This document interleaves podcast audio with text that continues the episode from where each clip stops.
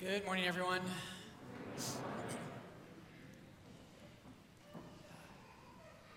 I wish I could sing like you guys, but it is Lent. Maybe I should sing for you. Um, okay, today we have uh, a story that is beloved by the early church. so today I do want to challenge you. Today is Sunday. Today is the day that belongs to Christ. It is the day that God reminds you that you do not belong to this world, but you were made for eternal life. And I want you after Mass today, go home and go read this gospel again. It's hard sometimes at Mass just to hear it. Go home with your family, read it again, and do it slowly and pray with it. Today's gospel is an unbelievably powerful uh, kind of image of what it means to be a Christian. Today, the, if, if you have one thing today, what I want to talk to you about is that we're all used to thinking that seeing is believing. Seeing is believing. But the God actually wants to move us to a different paradigm. So,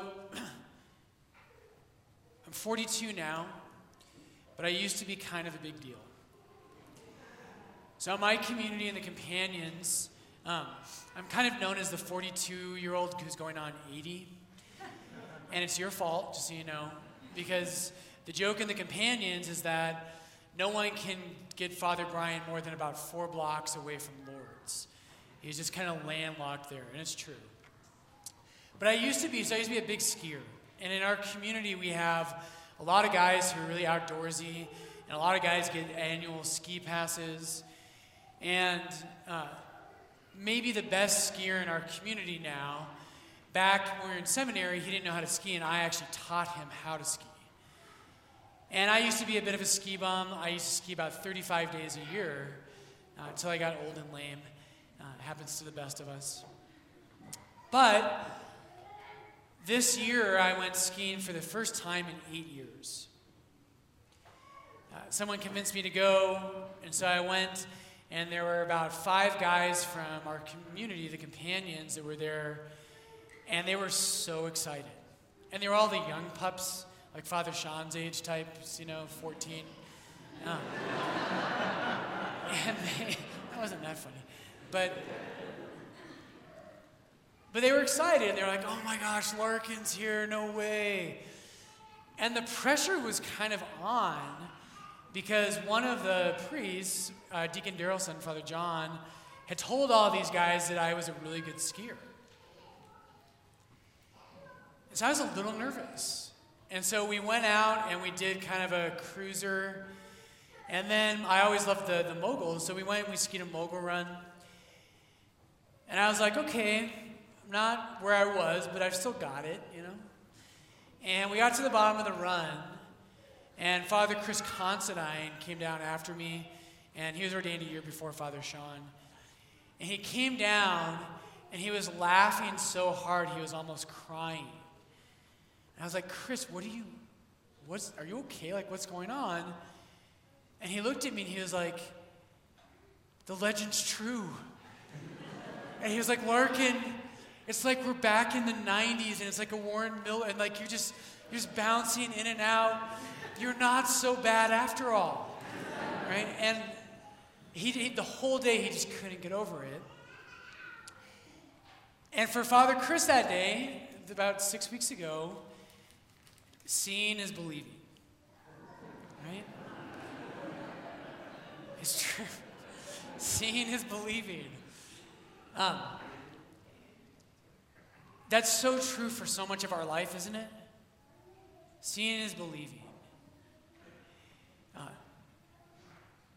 people, you know, I'll talk to people. Sometimes I meet out in the community, out outside the church, and I'll say, "You got to come check out Lourdes. It's an amazing place." And they kind of think, "Okay, I'm yeah, mm-hmm, sure." And if they ever come, seeing is believing. And they're blown away by this church. I, I emailed Archbishop Chaput in Philadelphia this week. And I was trying to get him out to come talk at our gathering at the grotto this summer. He said no. Um, but I showed him, I tried to entice him, and I showed him a photo of one of the gathering at the grottos. I sent it to him. And he said, I had heard the Lourdes had a lot of young people, but he said, he looked at the photo and he said, There's more young people there than I've ever seen in any gathering in Philadelphia. Seeing is believing, but not for Christians. The whole Christian tradition, brothers and sisters, flips that paradigm on its head. Our gospel does this today. Our gospel today tells us not that seeing is believing, but that believing is seeing. For us as Christian men and women, it is not that seeing is believing, it's that believing is seeing. And I want you to pray with us today. Today's gospel is right at the heart of what it means to be a man or a woman of faith. This story was beloved by the early Christians. Uh, when you go to Rome, you go to the catacombs. There's a whole, but there's over 40 different catacombs in Rome. And there, there's some that are more famous than others, right? And these are early Christian burial sites when we were persecuted by the world. Today's gospel reading appears painted in the frescoes of the catacombs in seven different places.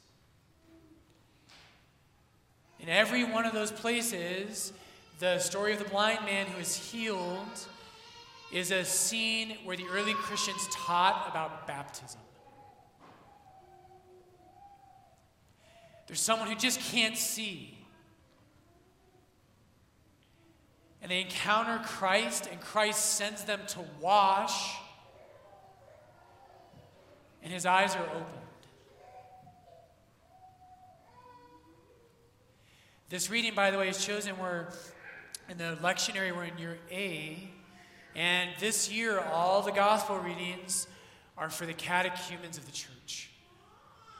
They're chosen specifically for those people about to enter the church. And, brothers and sisters, what I want to do this morning, I want to invite you as a baptized Christian. If you're not a baptized Christian, please come see me. Please come join RCIA. But what you have to do if you're baptized is you have to rekindle in your heart and your soul the gift you received on the day of your baptism. For us as baptized Christians, it is not that seeing is believing, it is that believing is seeing. Most things in life, we need someone to prove something to us. And what we naturally do, all of us, is that we try to use our minds and our understanding, and we look at the world and we say, Does this make sense? And that's good and fine. That's just natural. That's what we are as rational human beings. But Christ wants to lead us into something deeper. And so the natural thing, when people come to, to encounter Jesus, and maybe you as a Catholic, maybe you've been a Catholic for 30, 40, 50 years, however long. And what we naturally do is we say, Jesus asks me to live this way. Or the church asks me to live this way. And what we do is we use ourselves and we, and we measure that teaching.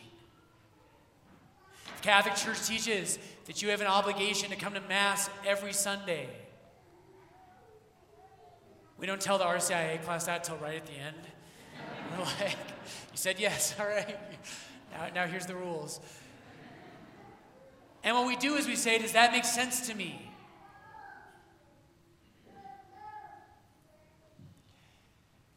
But something has to happen on the route, brothers and sisters. I, I tell the RCIA classes every year Every year people say, okay, can I believe? Is it rational to believe that there is a God? Yes.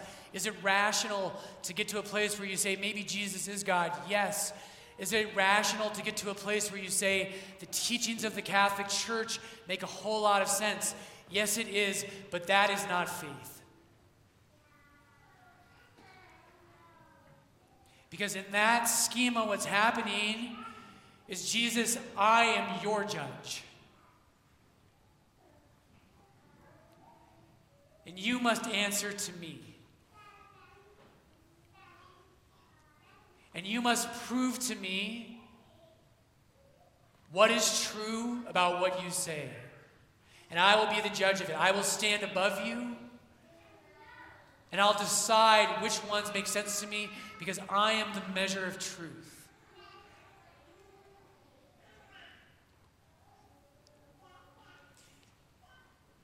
Real conversion, brothers and sisters, means this it's great to ask those questions. I have spent the last roughly 25 years of my life trying to study and understand what Jesus teaches. And that's great. You should do that.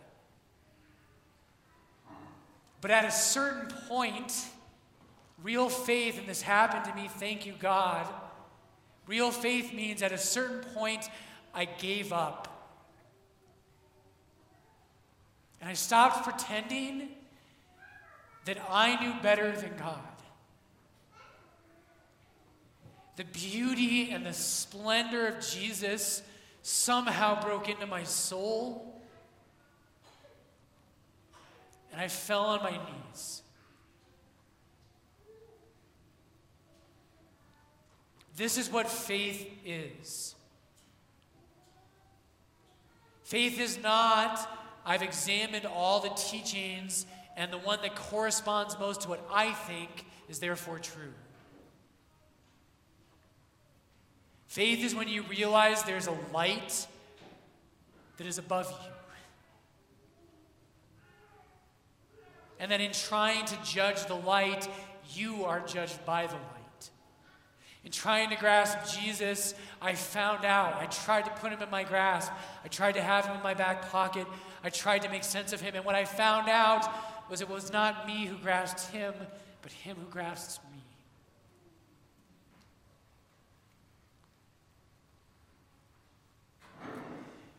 When that happens, brothers and sisters,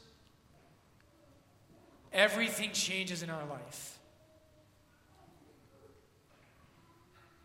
What happens to the saints, right, is they did this so well that they give themselves totally to God and totally to the church. They're always seeking to understand more deeply. They're always trying to study the scriptures and the teachings of the church, etc., etc., but they have given their life. That type of faith saves your soul.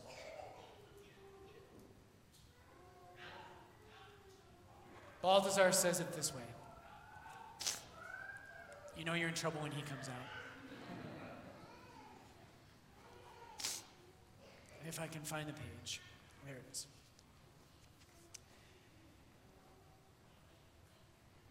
Balthasar says that faith that obedient surrender to the radiant light. Right? That's what faith is. The day you were baptized as a symbol of the gift of faith, the priest or the deacon who was there, if you were a baby, what happened is the priest took your baptismal candle, or your godparent did, and the priest said, Receive the light of Christ.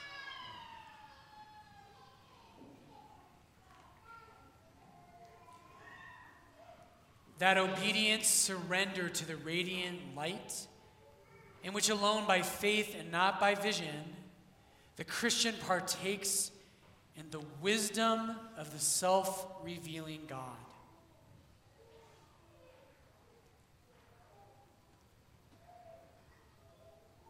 For the Christian, right, seeing is not believing. Is that when you believe, when there's something that happens in your heart and your soul, and I bet you right now, this Lent, right? I bet you're having a bad Lent. I bet your penance, I bet you've totally blown it, right? So have I. And I bet you know that God's calling you to surrender to Him. When we do that as Christians, brothers and sisters, we see.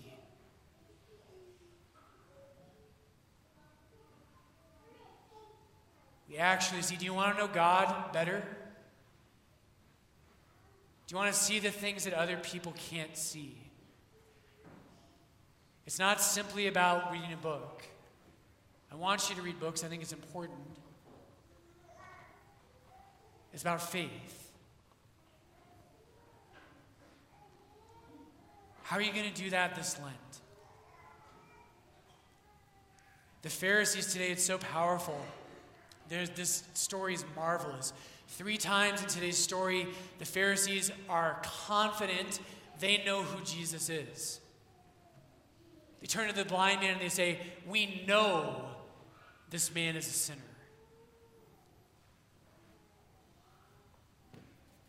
Prove it to me, Jesus. We have the law of Moses. We're the Pharisees. We know. And if, you're, if, you're, if we're wrong about that, you will prove it to us.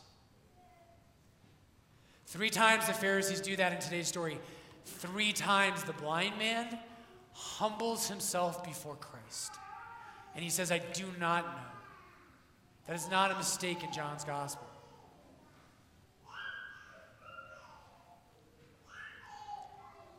To grow in faith, brothers and sisters, is all about your heart. Lord, I want to cling to my own life. I want to live like everybody else does. And I don't want to surrender to the things I know you want from me.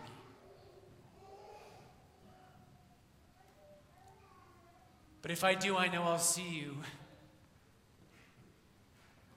I'll see your splendor and your glory.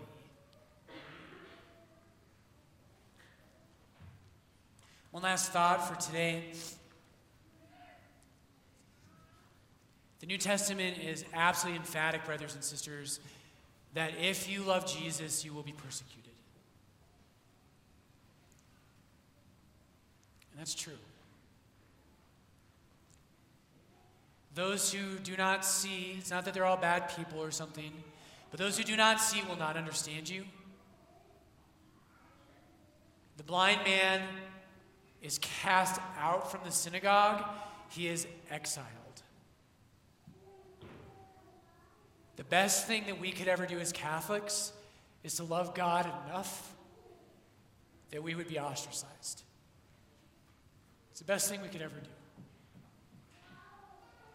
That happens to all real Christians in some way, shape, or form. And I want to ask you today we're getting close to Easter, and I beg you today if you do not have a Mass intention, please pray for those entering the church. Last week, we had all the people who were coming in who were being baptized or confirmed. Many of them told us this past week that they are under attack for becoming Catholics. We have people in RCIA this year whose family members have told them that they will no longer speak to them if they enter the Catholic Church. And it's so beautiful because you watch them, and I, you, I always think, how can I help? How can I make this easier? They don't need it to be easier. They've encountered Christ and they are joyful to suffer to follow him. Lord, today may the faith of the catechumens and our candidates, Jesus, may it inspire us. Lord, help us to leave any attitude behind that demands sight before faith. Jesus, help us to believe so that we may see.